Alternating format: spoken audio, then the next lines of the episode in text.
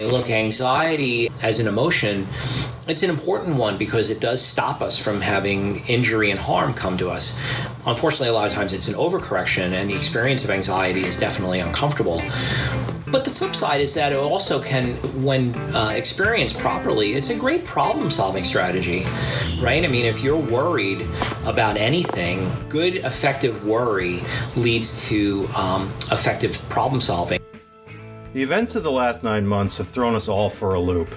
Schools closed, businesses shuttered, and people all over the world began dying from a mysterious airborne virus. In the ensuing months, the United States has experienced a summer of civil unrest and a brutally close and nasty election for president.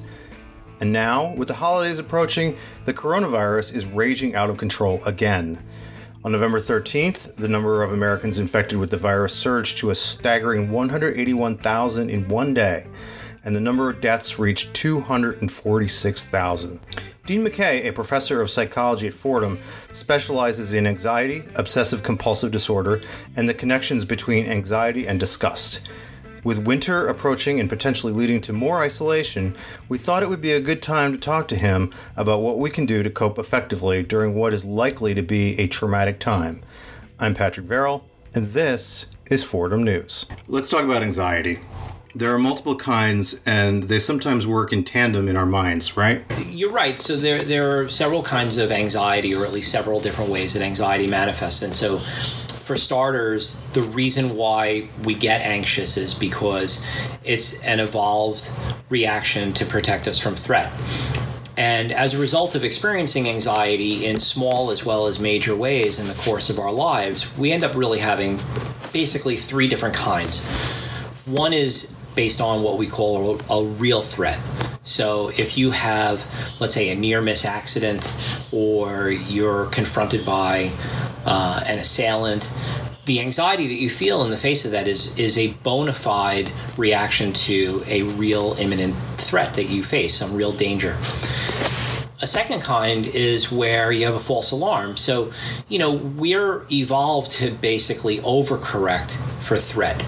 And so, since in our environment there are certain things that sound or look dangerous, it's better to know that in advance and act rather than have to wait until it's verified. So, if there's, let's say, a shadow that looks threatening and you're approaching it, the anxiety that you feel is in response to the fact that it might be a danger now it's possible you'll end up learning later that it's actually some like a, a tree and a formation that resembles an, an, assailant, and so that's a false alarm. It looked real, but then it ended up being on closer inspection actually not. Then the, the third one is that uh, what we call learned alarms, and so because our environments are idiosyncratic to us and over the course of our lives we end up having certain anxious experiences some of those are ones that are specific to us that we might find to be potentially dangerous. And so those are ones that we learn to be afraid of, and we start to avoid those as well. Now, those also don't have to be bona fide dangers, but because we've consistently avoided them and we've consistently associated those with the experience of anxiety, then we have that association. So let's say if you were out at night and you were attacked, in fact, you survive. Now, in the future, you go to, let's say, those same places and you see shadows or figures in those places that might not be real threats. You might experience anxiety anyway, and that'll be a learned alarm. And it feels like right now we've kind of got a, all three kind of mixed up together. Well, that's true. You know, so the issue that we face with um, a pandemic is that it activates anxiety in a very specific way, and it does call all three of those to bear. Right? There's first of all, there's a real threat, so we know that in our midst there is something that is dangerous. Now, what makes it more challenging is that we can't see it. So the examples that I used of a real alarm is where there's like a visible danger. But now there's an invisible one, and we we have to now learn other ways to manage it. And so that means connected to that, there are going to also be, let's say, false alarms. So you encounter somebody who looks sick. They're not sick necessarily, or they're sick with something other than COVID. That would be a potentially false alarm.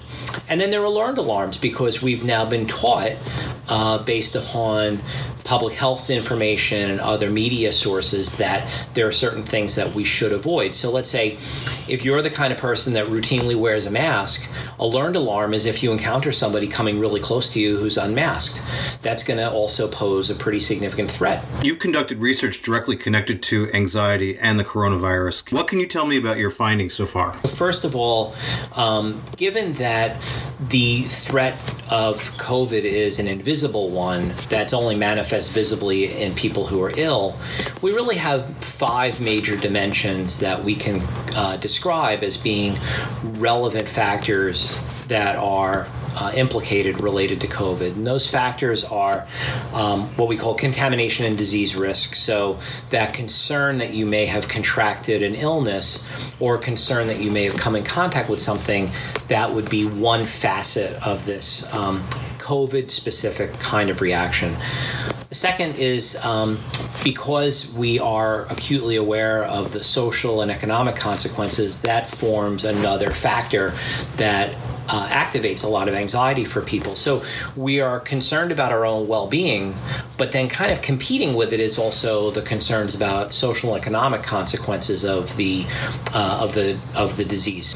Another uh, factor, so the third of these five, is traumatic stress reactions. And so this is a, a, a, largely traumatic event for the public, and it's a pretty widely shared traumatic event, and some people experience it more acutely than others. So, if someone has contracted and survived COVID, or if someone has had someone close to them uh, pass away or contract and remain ill with COVID, right? There's a lot of ways in which COVID is experienced by sufferers. Obviously, the biggest concern that we have is um, the risk uh, to one's life from COVID. But then there are also people who survive it who are the so called long haulers that we hear about who have neurological consequences and all kinds of lasting physical consequences multi-systemic consequences and so those form the basis for uh, a series of traumatic reactions that sufferers may have um, a fourth factor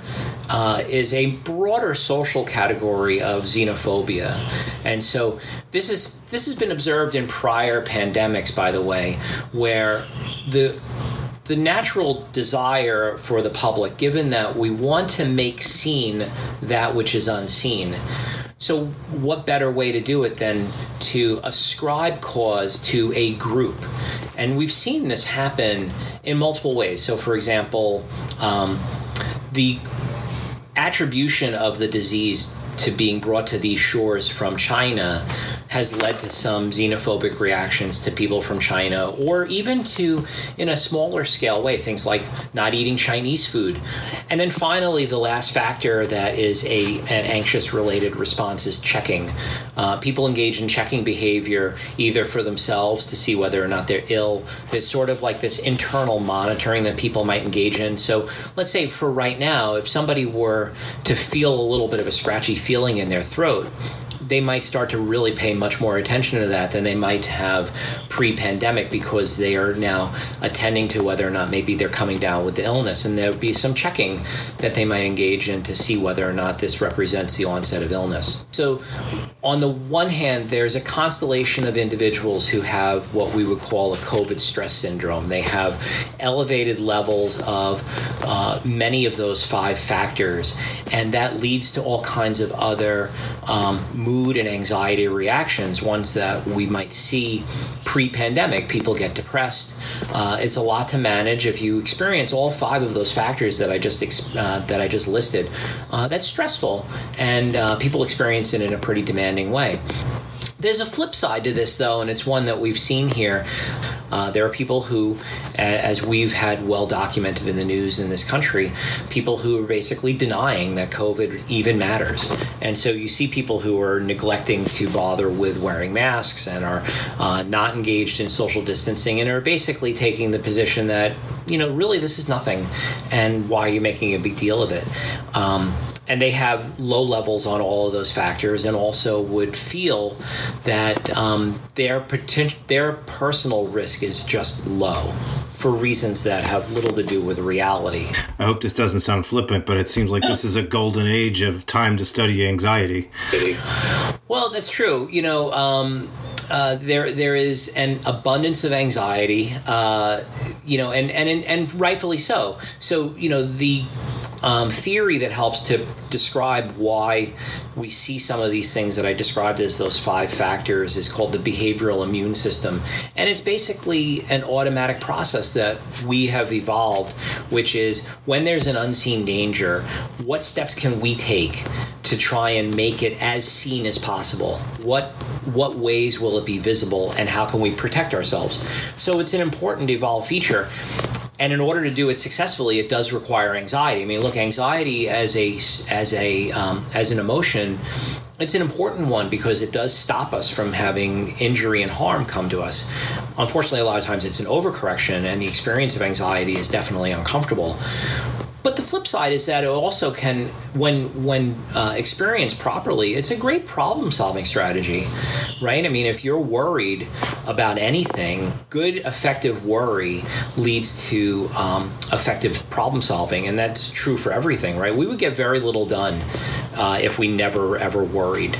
We'd be like, oh, whatever, you know, I guess that'll come and go. Deadline, you know, is here and gone. And if we didn't worry about getting diseases, then we probably get sick and die very easily. Um, so you know, so there's a there's a value here to this, um, you know, and so it's not flippant to say that it's actually accurate. And a lot of my colleagues and I, we've been very very active during this time. I want to talk a little bit about this connection between the virus and xenophobia because yeah. I think that's really interesting. There's a lot of talk right now about tribalism uh, in our politics, right? And so this this does kind of cross the barrier into the political realm, and in politics right now, the tribalism suggests that you have groups of people that form coherent wholes. They share attitudes and opinions and culture.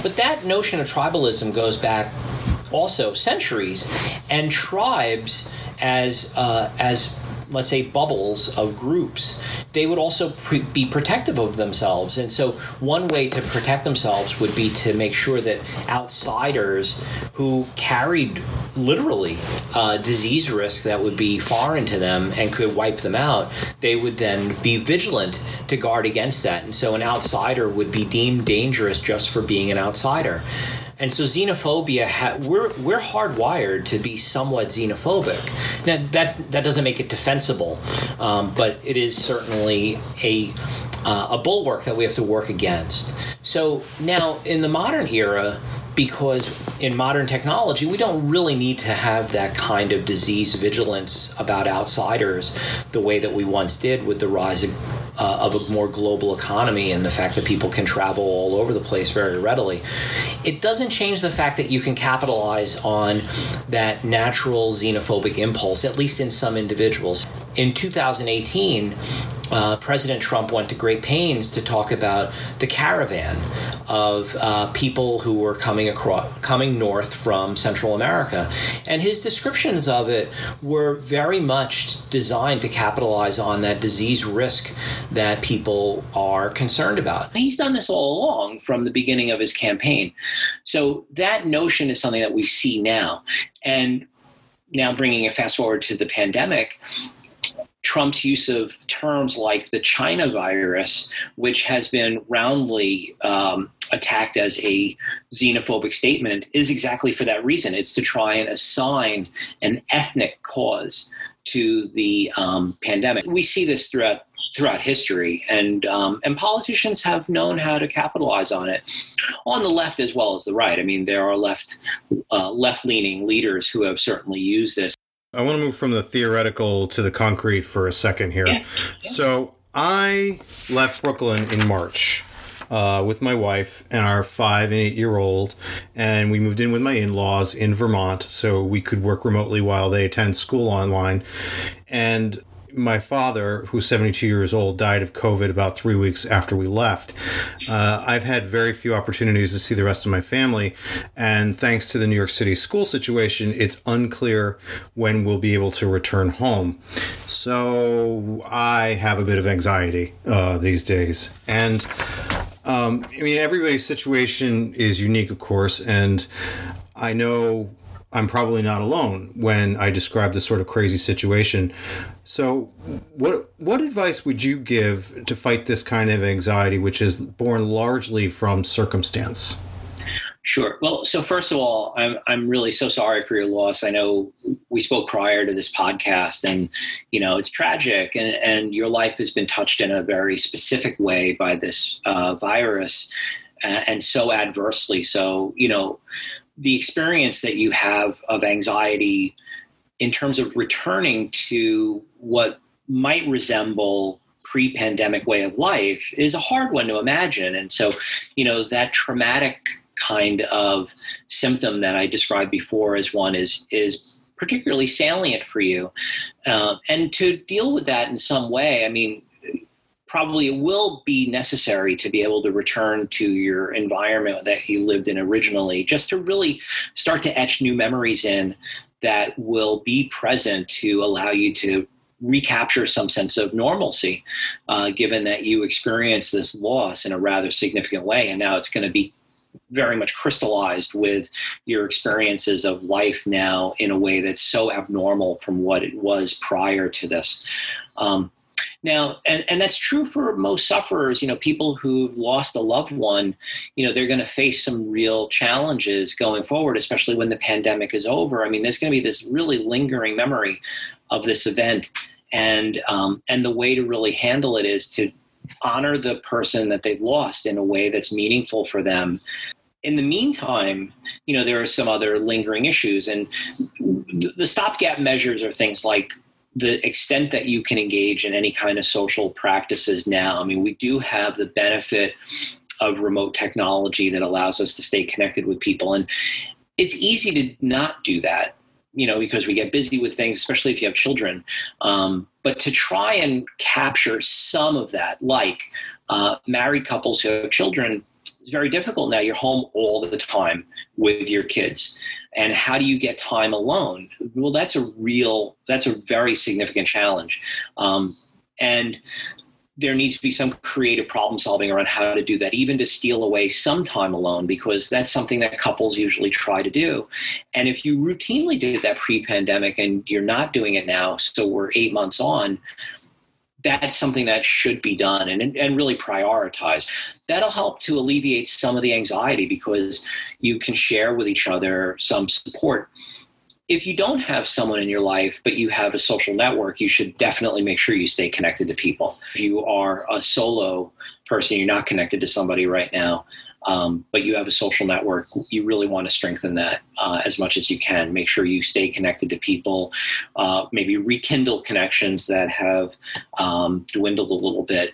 All of those help to buffer anxiety. Uh, you know, that shared experience so you don't feel so isolated can, you know, put a block on it and also allows you to share information with people that facilitates problem solving, which is really the point of, of experiencing anxiety in an adaptive way. I would imagine there would be people out there, even who don't necessarily, who might not have lost somebody, who might just look back and say, "Oh my God, like what happened to the life that we had in New York City, sure. in, in particular." Right, loss is very global right now. There's loss in terms of not just potentially loved ones, which is you know maybe the most profound in this case, but loss of livelihood, change of livelihood to something that is not what was desirable before. Maybe you had like an ideal or or a very desirable lifestyle beforehand, and that's been upended. Loss of time with loved ones because of distance and inability to connect because you can't travel. Uh, that's something that a lot of people are experiencing. You know, on a personal side, for me, um, you know, my my daughter lives in Florida. We haven't seen her since the end of February. We went. We happened to go to visit her in February and um, and we really haven't been able to travel down there since um, because my mother-in-law, who's 84 years old, we're the sole caregivers, and it's just too risky. Um, you know, so a lot of people experience these kind of losses. Yeah, I'm glad you brought up the, your daughter and the holidays because that's something that I do think is important to note for this conversation, and and and and I wonder what you if you have any thoughts for people who right now uh, are hearing this and are very anxious about whether they'll be able to have any semblance of a holiday, whether it's this coming Thanksgiving or even Christmas and New Year's and, and Hanukkah and all the other holidays that you know the that the, the winter months usually bring us. Yeah, yeah. So if this this week, as we're uh, speaking, also brought some hopefulness, and that is, it seems that there is you know very rapid and encouraging news on on a vaccine. And and so it may be the first time in months that people feel like a glimmer of optimism that maybe this is going to be over.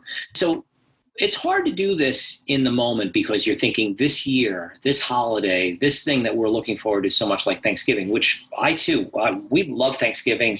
Uh, my family, we celebrate Hanukkah. We love the holidays uh, to spend time with, you know, with our kid or to at least have, you know, some engagement in a, in a real meaningful way. But if you think about it in the course of your life, you're going to celebrate the holiday around 75 or 80 times and so um, so you're going to miss it once. And it's not even really that you're going to miss it entirely. You know this is an opportunity where we might want to think about creative alternatives. Um, since we do have the luxury of remote technology there is something to be said for at least making sure that you maintain contact for the holiday. Yes it's not the same. Absolutely you're going to feel the change and the difference. It is going to be abnormal. But think about the fact that we have some measure of optimism on the horizon that you'll be able to do it next year. And yeah, it's frustrating. Um, but the other side of it is that you know we want to contain the spread. The danger really remains great, and so um, so this is i think probably the best alternative is that we have to think in terms of how many more holidays do we get to enjoy and we get to look forward to the fact that we can enjoy them because we'll be hopefully making sure everybody stays healthy. Let's talk about the future. So, let's say, uh, fingers crossed, that a vaccine is approved this winter, uh, and by this, this time next year, we've returned our, to our offices, schools have reopened, and the economy has, you know, begun to crawl back out of the hole that it's in. What kind of psychological after effects can we expect in the years to come? First of all, there'll probably be an uptick in mood disorders. Uh, so, depression is probably going to be the thing that will be a lingering after effect. There, in all likelihood, people who were anxious prior to the pandemic or were prone to being anxious, it may kick it off for some people. Um, the return to a pre pandemic life, to whatever extent we retain that level of comparable lifestyle, um, I would imagine over a long enough, over a reasonably short timeline, um, in a matter of months, not years, a lot of those anxious reactions will fade. So let's say there are some people who may be much, much more attentive to washing. Um, they're probably not going to develop OCD like based on contamination fear. It will probably snap back once it's clear that it's safe. For people who may have uh, treatable levels of contamination fear, they probably were near to developing OCD prior to the pandemic, and this was the stressor that pushed things over the top. So I would, I would not think that these are uh, pandemic specific, but more like this was the stressor that got it going. Um, and the other thing that I think will be left over will be probably a fair bit of alcohol and substance use problems. We see that now um, and those are harder to shake. Uh, those are habits that people develop. You know, alcohol abuse is abused because people like it. And so after the pandemic is over, if you've been drinking a lot, you might continue to drink a lot. It, you know, maybe you're going to carve out the time to work and do other things that you did before, but alcohol abuse will stick around. Um, and alcohol has a great uh, history of alleviating anxiety. I mean, it has all kinds of horrible other consequences attached to it, but it's well known that, you know, people engage in what they call self medicating to use a um, mental health term. And self medicating, you know, if we manage it effectively, it's not it's not universally bad. Um, yeah. and I don't think we should refer to it as such. I mean, it's a it's a mental health term when we talk about people who are alcohol abusers, and it's what we call secondary. So secondary meaning like the first thing that really was there was anxiety problems, and that individual identified alcohol or or other drugs, like opiates and other kinds of medications, as a way to tamp down their anxiety, so they don't have to necessarily deal with it through other uh, structure coping mechanisms, they can just you know drink it away. Um, yeah. And plenty of people do that. You know the the notion of saying I'm going to have a drink to unwind. That statement alone is a self medicating statement. You don't have to have an alcohol problem to make that statement. Okay That makes me feel better. Yeah, yeah, good. Good. Uh, yeah, yeah, yeah. This doesn't have to be like, oh, let's reveal your uh, psychiatric problems on the uh, podcast. It's, there's a lot. There's a there's, a there's a giant normal range here. I've I've already revealed way too much in this podcast. Yeah, you, yeah. This was a very. This is yeah, yeah. We both we both did a little bit of sharing here. So What gives you hope right now? I, I probably really only felt hopeful myself um, in the last week and a half, and and I, I'm trying to avoid being overly political, but um, I'll I'll be personally political right now. I mean, I think the election results point to some things that I think will change in a way that will be beneficial for us, at least in terms of the country managing COVID more effectively. You know, I've had the good fortune of having a, a pretty large network of colleagues in other places. And what I hear about them doing in other countries, it's stark. Uh, and it's not political, by the way. So, like, I have, I have friends across the country in Canada. I have colleagues in almost every province. And in Canada, you know, they have all kinds of political divisions in Canada, like deep, deep political divisions like we have here. But they did not politicize the virus. That's the one thing that they did not do. And Canada is one of the countries that's actually doing the best. And I frankly don't blame Canada for keeping Americans out.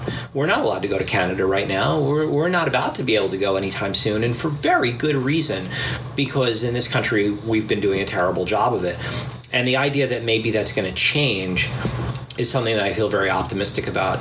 That and and the news, I think they would not report these promising vaccine findings without there being some reason to expect that it will be ultimately scalable so that the public at large can benefit from it. So those are the two things that give me real true optimism about this. Um, so had we had this conversation three weeks ago, I would have really struggled to answer that question, frankly.